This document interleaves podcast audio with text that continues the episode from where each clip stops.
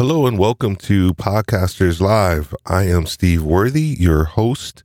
You know, today's episode, we are speaking with James Cridland. And James Cridland is the host and editor of the wildly successful podcast called Podnews. It is a daily podcast and it only goes for about three, maybe four minutes sometimes. And he provides a massive overview of the industry at large, the podcast industry at large. But he also has a another weekly one, and it's called Podland, and he does that with his uh, co-host Sam Sethi, and they go deeper into this idea about podcasting. They interview some of the most dynamic uh, people in the industry. They go deep and broad into things such as value for value. They talk about international podcast growth. They do so many different things. This interview today, I wanted to break it down and go a little deeper with everything that we've talked about. We're going to be going deeper a little bit around the idea of what is a podcast. And then we're also going to talk about how to grow your podcast internationally. We're going to talk about value for value. And I'm going to go a little deeper into my thought process on some of the things that James will be talking about today. Are you ready to tap into the power of live streaming to grow your influence and build a true community around your podcast? Then welcome to Podcasters Live with your host, Steve Worthy. In each episode, Steve and the gang unpack the best tech, simplify proven techniques, and chop it up on the latest trends you need to know to create the kind of show where your listeners want to tune in live. Sound good? Let's get started. Yeah, Steve. Oh, well, thank you so much, Steve. And thank you for uh, inviting me on as well. I really appreciate it. So, um, Podnews is a uh, daily newsletter and a daily podcast, um, which uh, focuses on the news going on in the podcast industry. Big news today with uh, Spotify buying uh, two podcast analytics companies, which we might come back to a little bit later on. Um, I've been doing that for the last um, nearly five years. So, started doing that in 2017. It was actually um, the idea came to me in a pub in Los Angeles. I was uh, chatting with a friend of mine, and, and, they were saying, "Where do you get your news about podcasting?" And I said, "There isn't anywhere really, is there?" And he said, "Ah, maybe you should maybe you should fix that." Um, and so that's basically how I got into this. But I've actually been in uh, podcasting and the audio industry for a long, long time. I launched the first podcast from first daily podcast from a radio station back in January of 2005 in the UK. Uh, so that was before Apple had put podcasting into uh, the iPod at the time. So long, long, long time ago. Uh, and have been involved um, in uh, audio and podcasting, uh, you know, ever since, including working at the BBC and at various places across uh, Europe, um, North America, and here in Australia. I got to tell you, James is extremely humble. You know, when you hear his introduction, you know, one of the things that you just think about is you just think he's just a regular guy kind of going and doing his thing with podcasting. And he, and he is. But when you have people, companies with the likes of Apple, Spotify, YouTube, right, Google, all of these companies, when they think and want to know a little bit more about what podcasting is and where it's going, they go to James Cridland. So I love the fact that he just talks a little bit about his his podcast. And just to let you know, that podcast, Pod Podnews, receives over a hundred thousand downloads per month. So just a little bit of taste of what's to come with this interview. And let's go ahead and get into it with one of my very first questions that I asked James and it is what is a podcast? Oh, great! Thank you for giving me that one. Uh, the first, the first thing. I ask every guest this question, and I think it sets the tone for every interview and live stream that we do. And here's why: because there are probably two to three different ideas or schools of thought around what a podcast is, and I wanted to have James introduce in his own words what a podcast is because of his vast experience with podcasting. And you'll be interested, you'll be very interested to hear what he has to say. Here it goes. So, uh, three answers to what is a podcast. There's a technical answer, which is it's uh, to do with an RSS feed. It's a piece of audio, normally could be video, delivered via an enclosure in an RSS feed. That's a very deeply boring technical answer. Um, if you ask people and you go out and do market research, as many people have done, and you say, Where do you listen to your podcasts? Actually, places like YouTube appear very high. Interesting. YouTube, right? think about that. Think about in the state that we're in right now, or the culture that we're in. A lot of times, you know, YouTube, uh, Google, right? They are just massive search engines. And so think about what he just said. He said that right now, people, when you ask them, they tend to think about YouTube being the very first place that they go to actually get their podcast. So if you're thinking about doing a podcast, you may want to think about how you're going to incorporate YouTube into that process. Um, and particularly when you ask people in uh, countries like Germany and uh, countries like uh, France and in other places, then YouTube is the number one place where people are consuming podcasts. Um, if they think that that's podcasting, well, great. Um, let them think that that's podcasting too. Um, my definition is um, a little bit easier. I've been waiting to hear what James is going to say around his definition of a podcast. I kind of know, but I'm just really waiting to hear what he has to say. My definition is that it's an audio first medium, so it might have video attached to it, but the audio should work alone. Uh, and it's on demand. So it's like a radio show, but on demand. And that's basically uh, the definition that I go by, um, because I think actually at the end of the day, if you tell someone that's just watched, um, not that you can watch Joe Rogan anymore, but if you tell somebody that's just watched Joe Rogan on YouTube that they haven't been watching a podcast, then they'll look at you and get very confused. And I don't think that's particularly helpful to any of us. So, um, yeah, from my point of view, a podcast is a piece of audio first entertainment that is, um, or uh, or information that is um, uh, available on demand, and that's basically what a podcast is. Very interesting. You know, audio first, audio first, and on demand right? I think when we start to think about this idea, this definition of a podcast, you know, if you want to check out my episode with with Cher Jones, she came up with this idea, this concept of what a podcast is, and I actually really like it. She said it's a produced conversation. And so when you think about what James is talking about in audio first, I think the the medium of delivery has always probably been the point of contention when you think about a podcast.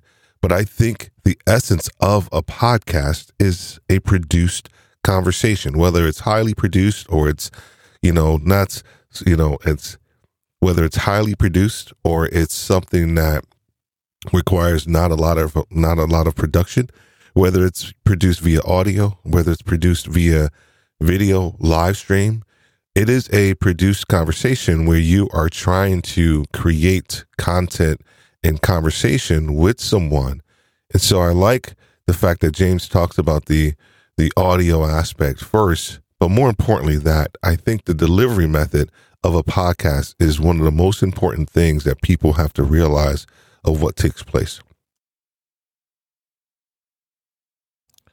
The other thing that we say a lot with podcasters live is that starting a podcast isn't the problem for a podcaster. We feel discoverability is the number one problem for podcasters because the barriers to enter and record a podcast are fairly low, fairly low. And I think James would agree with that. So, one of the questions that I did want to talk to him about was around this concept and idea of discoverability and what does that necess- what does that look like you know from his world and what does he do um, and his thought process around discoverability. Yeah i mean i think you know discovery is a really important thing and how people find your show you know is you know could be all kinds of different ways. And uh, you, you, know a way of people finding your show could be um, just the fact that you tweet about it or you put it on linkedin or that sort of thing um, that is a great funnel to get people in, but to get people to subscribe either to the newsletter, which is what I would like you to subscribe to at podnews.net, or subscribe to the to the podcast audio as well. Um, so you know, discovery happens all over everywhere. And I think there's a lot of talk at the moment around podcast apps and the discoverability within podcast apps, and uh, you know, is it good enough, and blah blah blah. Well, actually, how much discoverability actually happens within podcast apps anyway? Um, normally, the uh, the highest amount of podcast discoverability is word of mouth, uh, but it's also a lot of off-platform stuff as well. And uh, I think we should probably, you know, be looking at that and making sure. You know, one of the big mistakes that many podcasters make is they'll link to their podcast on Apple Podcasts. I thought this was an interesting point that he's actually about to make. Right, we get so fixated, especially over here in the states, we get so fixated on Apple, and it's the go-to for you know all of the apps. And so, what he's about to say will actually, you know, be very constructive for all of us as podcasters when we start to think about how we're linking our show, what we're doing for discoverability, and the go-to app that we currently use by all means, link to your podcast on Apple Podcasts. That's a good thing. But don't forget that uh, 70% of the world uses Android and there isn't an Apple Podcasts for Android. So what you're doing by sharing your um, uh, a link directly to Apple Podcasts is that you're annoying all of those Android users. You're annoying people that would prefer to listen on Spotify or on other platforms like Pocket Casts or Overcast or whatever it is. So always, always, always make sure that you're linking to ideally your own website. And if you don't have a website, then go and use uh, a service like podpage.com, which will give you a website for your podcast automatically, um, and use that rather than sharing to you know the lovely people at Apple or the lovely people at Spotify or whoever it is. Uh, make sure that you're sharing um, so that that share works for absolutely everybody, and that's a really important thing. So when we discuss discoverability, it's important that you understand that there are different mediums out there. There are different platforms that you need to use right? We talk about YouTube a lot. And one of the interesting things that has taken place is that a lot of people have started to put their podcasts on LinkedIn. And what I mean is they really just have their static image up there and they have the audio playing in the background. And James decided to do that with uh, his podcast, Podnews. Well, I, th- I felt to myself that um, uh, you know, there was a way of automating. What I'm very big on doing is automating as much as possible. And I figured out a way of automating, a way of taking the audio that I put together for the Podnews uh, podcast every single day. And I figured out a way of doing that so that it ended up being uh, automatically uploaded onto YouTube. So, and I've actually written a, an, an, article on uh, how to do that. And I figured that um, it might not get very many people. Uh, the YouTube algorithm doesn't like uh, static images um, or fake video, as other people call it. But there again, it does get some people. And, um, you know, typically, um, you know, I'm getting uh, 100,000 downloads a month. Uh, typically, every episode is getting about 10, 15 views on YouTube. And that might be 10 or 15 views that I'm not getting. Uh, you know, everywhere else. So that's important. And on the other side, um, there's a bunch of research, and I think particularly uh, a piece of research um, done for the, um, I think done for the Canadian uh, podcast listener research, which asked the question: How do you use podcasts in YouTube? Do you um, do you go back again and again and again and watch podcasts in YouTube, or do you subscribe to that podcast in your favorite podcast app once you find it in YouTube? And the answer was 71% of people actually will subscribe to a podcast in their podcast app once they've found a new podcast on YouTube. So it's a great promotional uh, tool, even if it's not particularly good for additional views. Um, that's certainly been my my experience anyway. During my discovery call with James, you know, we talked a lot about Podcasters Live and talked about the concept of Podcasters Live, which is helping podcasters create community and authority by using live streams. One of the things that I wanted to make sure that people understand, and I think James said it as we were discussing in our in our discovery call, he said, you know, you can be discovered somewhere else, but you're but you're you your podcast can be discovered somewhere else, but the consumption takes place wherever it is that you actually send them. So think about that. Think about what he just said, right? Even though his podcast receives a hundred thousand downloads a month, and that's audio downloads, he still felt it was important for him to actually use YouTube to put his podcast up there as just another medium for discoverability, right? Once again, getting started isn't the issue. It's actually getting your podcast discovered. And so if you have someone like James Cridland who has actually taken the time to actually you not just do the audio podcast, but to also put something up on YouTube, it may be something that you want to think about.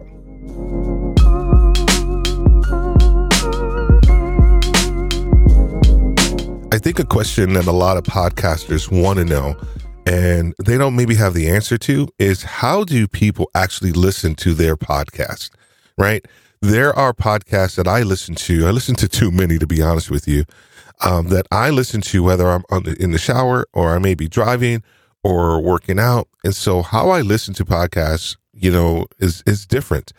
You know, I think about the podcast industry from when it started to where it is now and how are people actually listening to that podcast or to their podcast so i pose this question to james well i mean my, you, know, you know my background my long uh, historical background has been in the radio business and one of the things that really works in terms of radio is habit um, it's the habitual thing of waking up in the morning, listening to your favorite breakfast show, whatever it is that you listen to.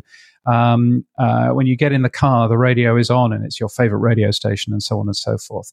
Habit is a really important thing for uh, audio consumption. And so making that habit work in terms of podcasting is what a lot of people are working on right now, which is why the New York Times Daily is so successful because it's a daily podcast. It replaces, if you like, that breakfast show that you weren't listening to particularly. It replaces that and gives you some really good content um, within uh, 20 minutes or so. Um, so shows like that that are using habits there um, are making a big change in terms of how podcasting, you know, is actually going. Which is why any podcaster that is doing a great job um, will always have a very consistent uh, release time. So um, both release time in the day, but release uh, day of the week, so that uh, people uh, know when your next show is going to come out. That people will, um, you know, set their watches by it, um, and it confuses people if you don't follow that particular consistency. So being consistent with your podcast is extremely important, right? Developing a habit because people will come to set their watch, set their time, set their schedule a little bit by your podcast.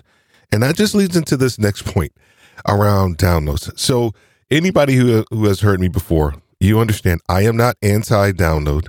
I am pro consumption. I don't know if there's a, a, a, difference there, but I'm I'm pro consumption. I want people to listen to your podcast for as long and as much as possible.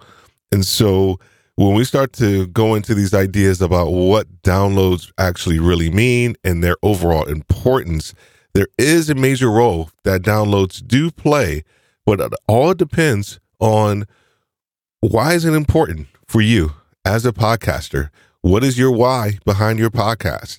And so I think downloads actually will play a very unique role. So one of the things I didn't want to talk to James about was I didn't want to talk to him a little bit about this idea about downloads. Well, I mean, you know, downloads is uh, is a really interesting metric. It's the only metric really that podcasting has overall. Um, we don't necessarily know the number of listeners that we have.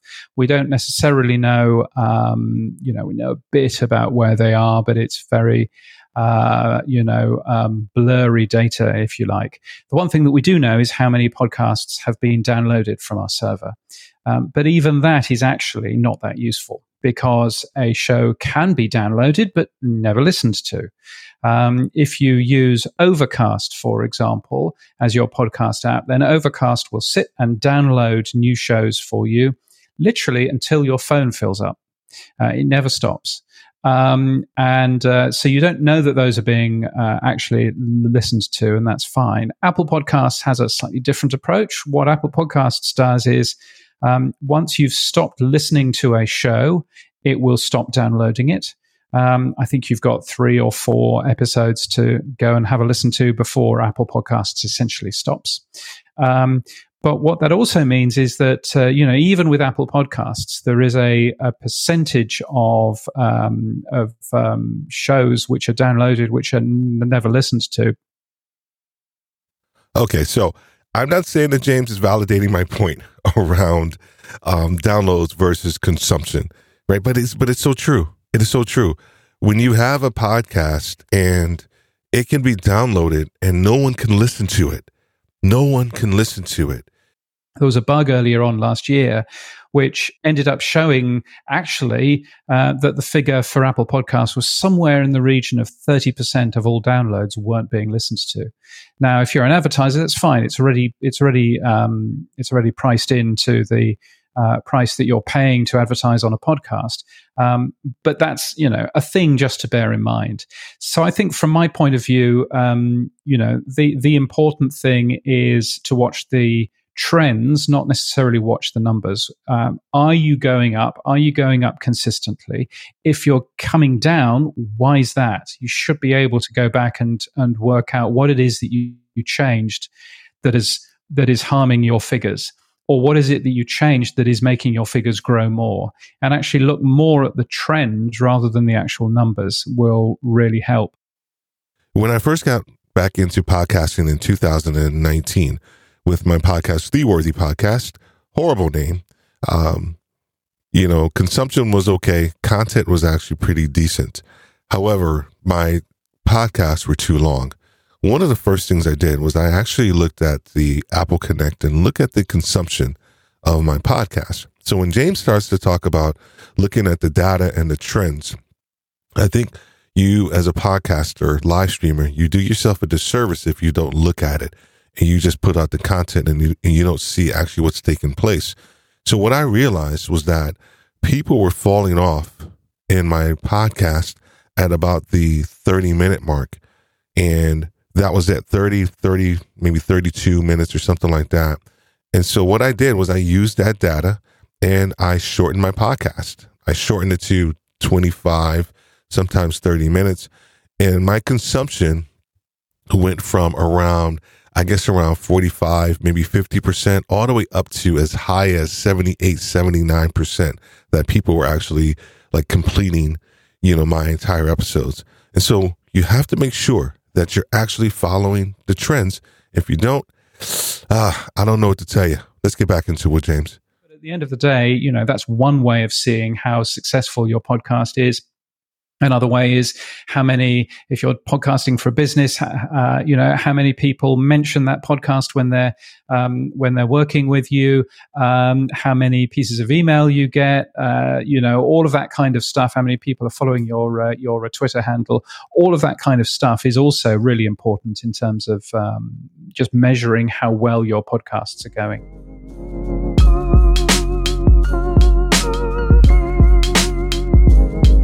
So, one of the things that I wanted to talk to James about was this concept of podcast 2.0. And it's been talked a lot about in the industry, right? When you start to think about the internet, right? You know, Web 2.0, there are different things like that. There has there has been different iterations as it relates to process, content, um, use case, and UI. Um, improvements as it relates to the internet you start talking about Web 2.0. But one of the things that I don't think a lot of podcasters even thought about was this idea of what is actually podcasting 1.0. Like that's the I think that's where a lot a lot of people are. And so James goes into this idea and concept about what podcasting 2.0 is. Take a listen. Podcasting 1.0 is where we uh, where most of us currently are in terms of podcasting over the last uh, 15 years is that apple saw podcasting as being a really good way of filling the itunes music store with stuff that wasn't music and stuff that was free and stuff that was available in every country in the world and so that's why apple jumped in and thought well you know podcasting looks like a good idea we'll do that and one of the things that Apple did is they were a good custodian of podcasting. They kept the whole thing open. Um, they uh, did a few useful things in terms of um, setting a standard category list, uh, requiring uh, podcast thumbnails to be the size and the shape that they are. Uh, and all of that kind of stuff. And Apple did a really good job in 2005 of setting the standards down so that uh, when you were in the Apple Podcasts directory, you know, those standards were set and away you go. And then Apple sat on their hands basically for 15 years. And they've made very few changes. They've made a few but they've made you know not that many changes in terms of um, the fundamentals of how podcasting works. Um, and so what podcasting 2.0 is all about is it's about taking the standard RSS feeds that we use, adding more information to those RSS feeds to add more features and more functionality into podcasting.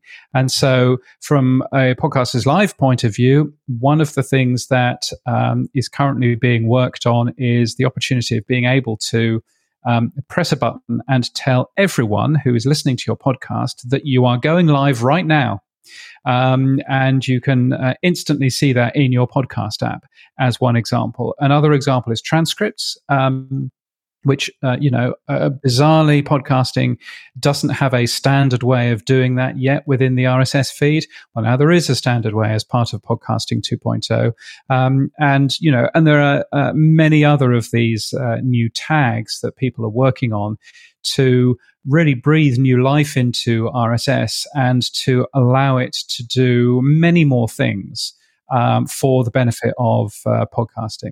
Now, what uh, Podcasting 2.0 is additionally doing is they're building stuff into podcast apps, which gives very small amounts of money as you listen to a podcast um, to the podcaster um, and allows you to um, donate more. Uh, they're called boosts, and allows you to donate more to um, to a podcaster if you want to.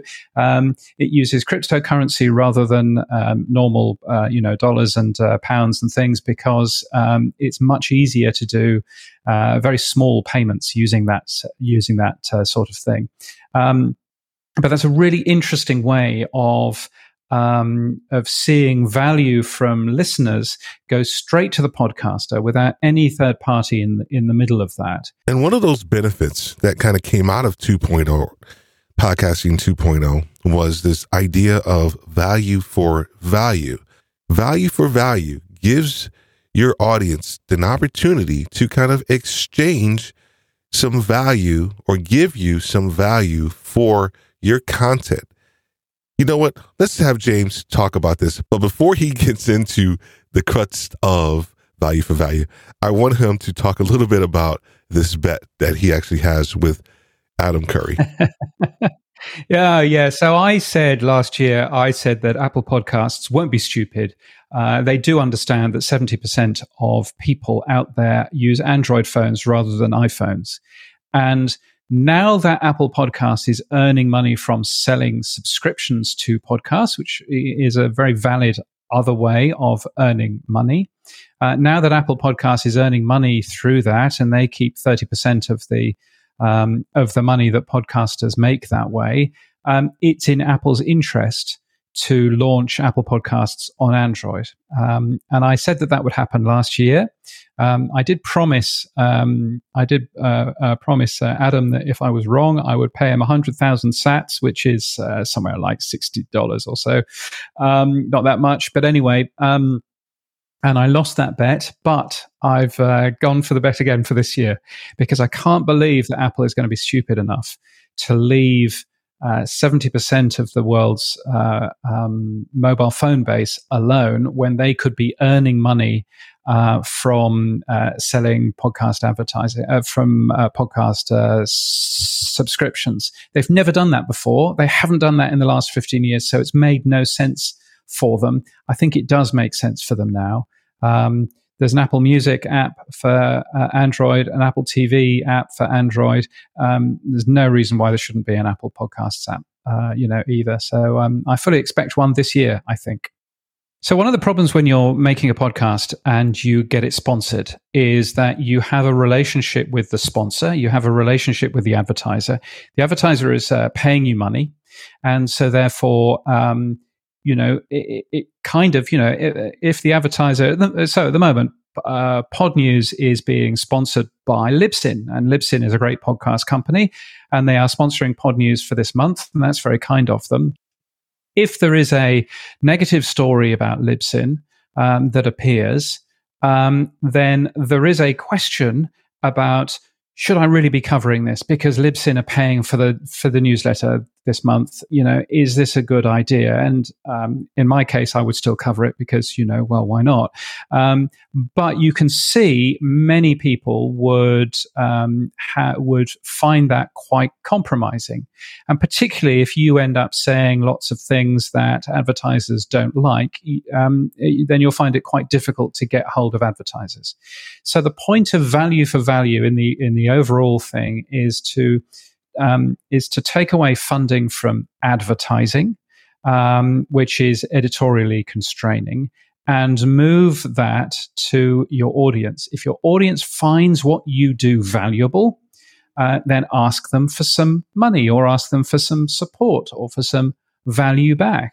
Um, and so that might be, you know, giving me $5 on PayPal. That might be doing, uh, you know, that might be, uh, I don't know, doing some uh, smart uh, branded clothing or, you know, or all kinds of things, but giving me some value back um, that is uh, that is you know recognizes the value that I give that particular person. So that's the the the overall value for value thing, and uh, you know. Adam Curry has been uh, living literally, it's been paying his wages uh, for the last uh, five years or so, um, just asking the listeners to his uh, shows if you get value from this, we would really appreciate some value back again.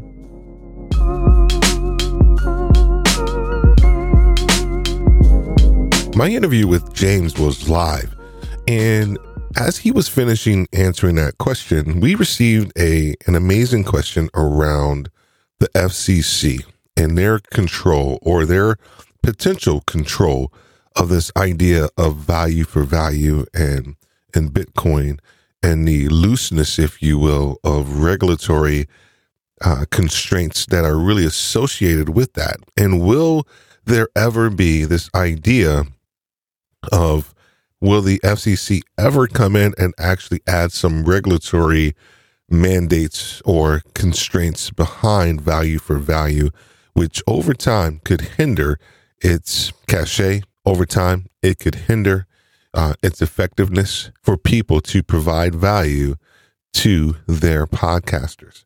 Here's his answer.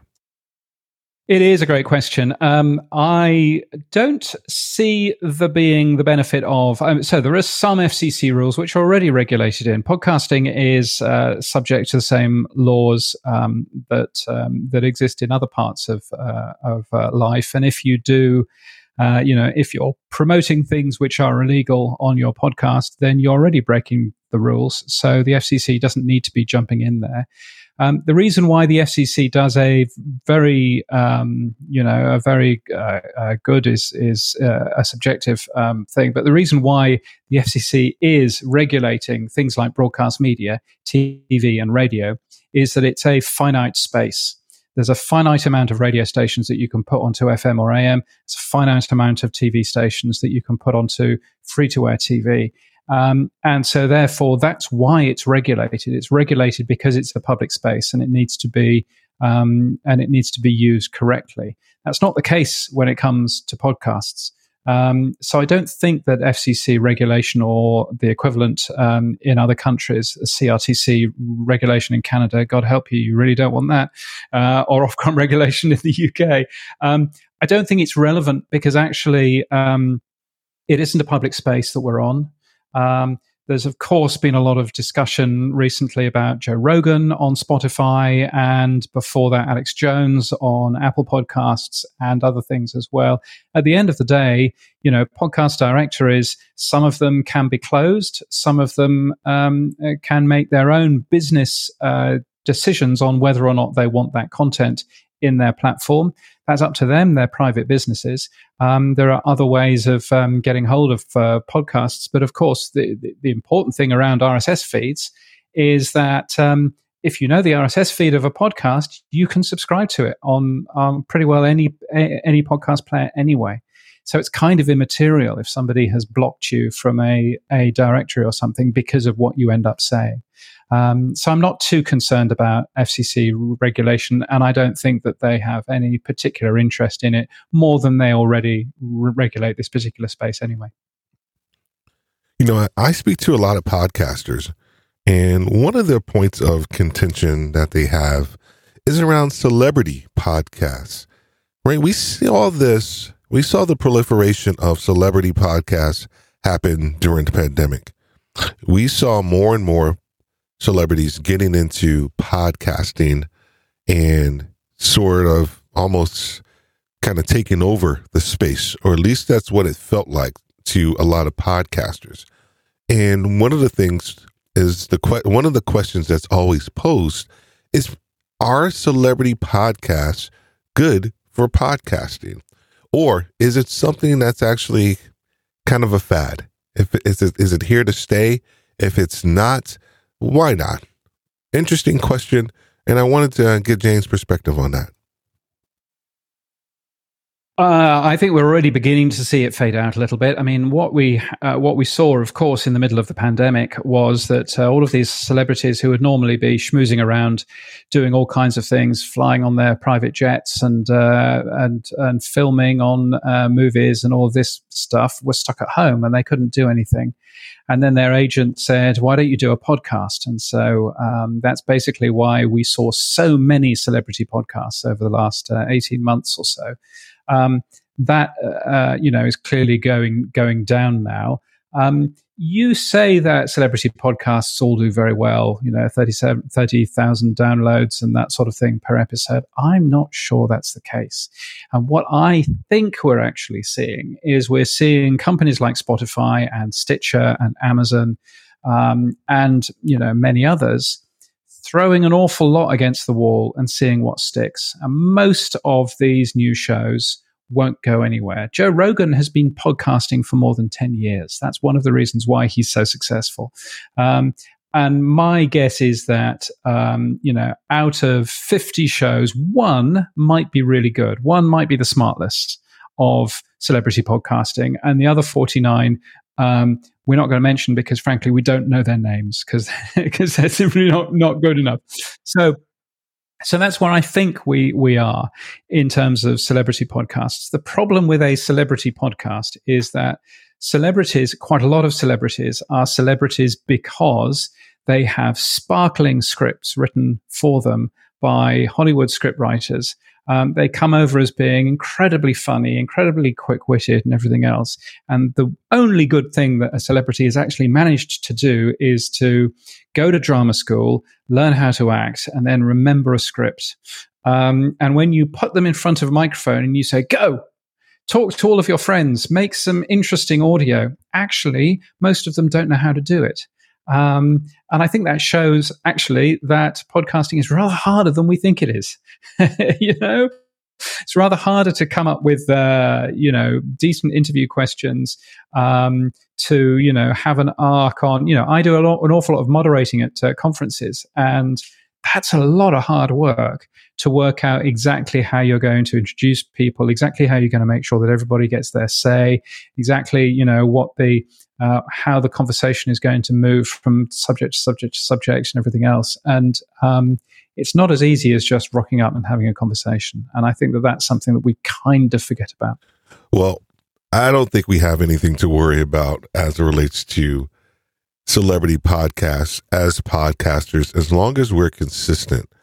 I think one of the things and areas that we need to focus on now is not just our own area from a podcast growth standpoint.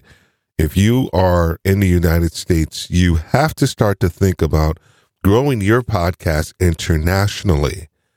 And it is easier than you think. It is not that hard. One of the ways to think about it is that where do you push people? We talked it, we talked about it early in episode around, hey, just don't send people to Apple Podcast. Why? As James explains, the rest of the world is not just on Apple, they're on Android. And that just opens up an entirely new world. So think about it.